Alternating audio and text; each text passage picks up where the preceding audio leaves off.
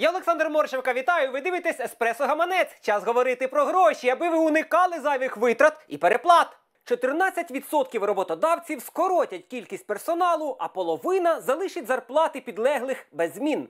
Найменше обсяг виплат знижували для топ-менеджерів і працівників офісу, більше для працівників виробництва. Порівняно із минулим роком рівень безробіття збільшився в Україні майже вдвічі. Все через економічну кризу, спричинену COVID-19.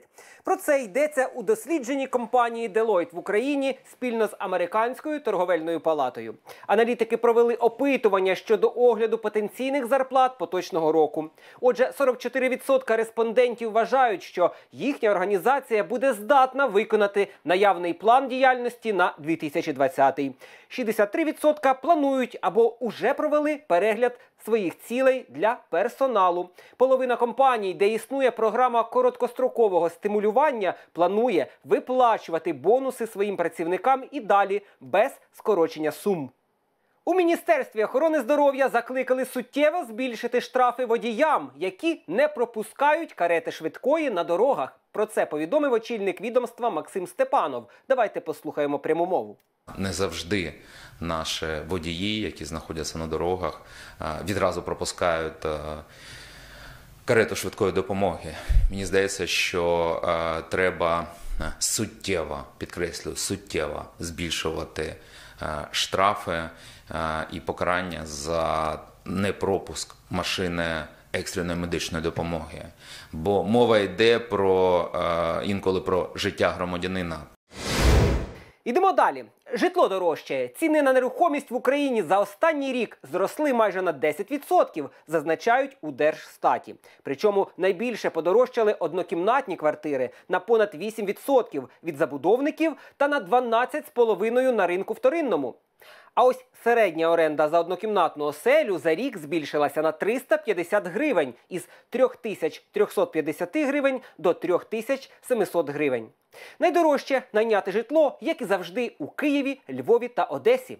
До слова, українці почали активніше скуповувати нерухомість. За словами експерта Олександра Ізарова, станом на кінець липня кількість інвестиційних придбань на київському первинному ринку житла вперше перевищила 55% від усього обсягу продажів, і це не межа. На підготовку до опалювального сезону вже витратили 6 мільярдів гривень. Про це заявляв раніше прем'єр-міністр Денис Шмигаль. А ось виконуюча обов'язки міністерки енергетики Ольга Бусловець заявила, що газу в підземних сховищах достатньо. Тож Україна готова вже до проходження опалювального сезону. Давайте послухаємо пряму мову. На сьогодні у нас повністю ми забезпечені паливним ресурсом, як вугіллям, так і газом. Було обговорено всі можливі проблемні питання саме для того, щоб їх вирішувати в плановому режимі, а не перед опалювальним періодом. Офіційна електронна пошта таке нововведення запропонували у Верховній Раді. Українці зможуть отримувати емейл від держави. Листи, котрі надсилатимуть на нього, вважатимуть офіційно врученими. Громадяни будуть отримувати електронну адресу в додатку Дія або під час оформлення паспорта. А приватним підприємцям, компаніям та установам призначатимуть офіційний емейл під час реєстрації або змін відомостей в єдиний держреєстр. Поки це ідея на етапі законопроекту. Ми за цим стежимо.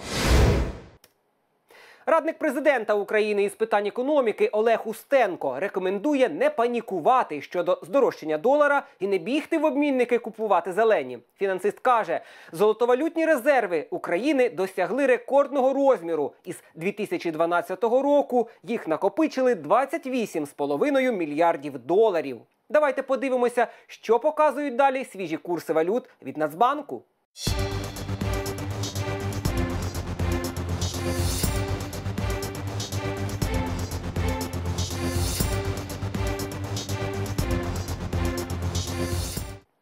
Гроші, як і люди, люблять простір, увагу і, звичайно, бути на першому місці. Заробляйте і примножуйте. І не забувайте дивитися Еспресо Гаманець щоранку у будні. Гарного дня!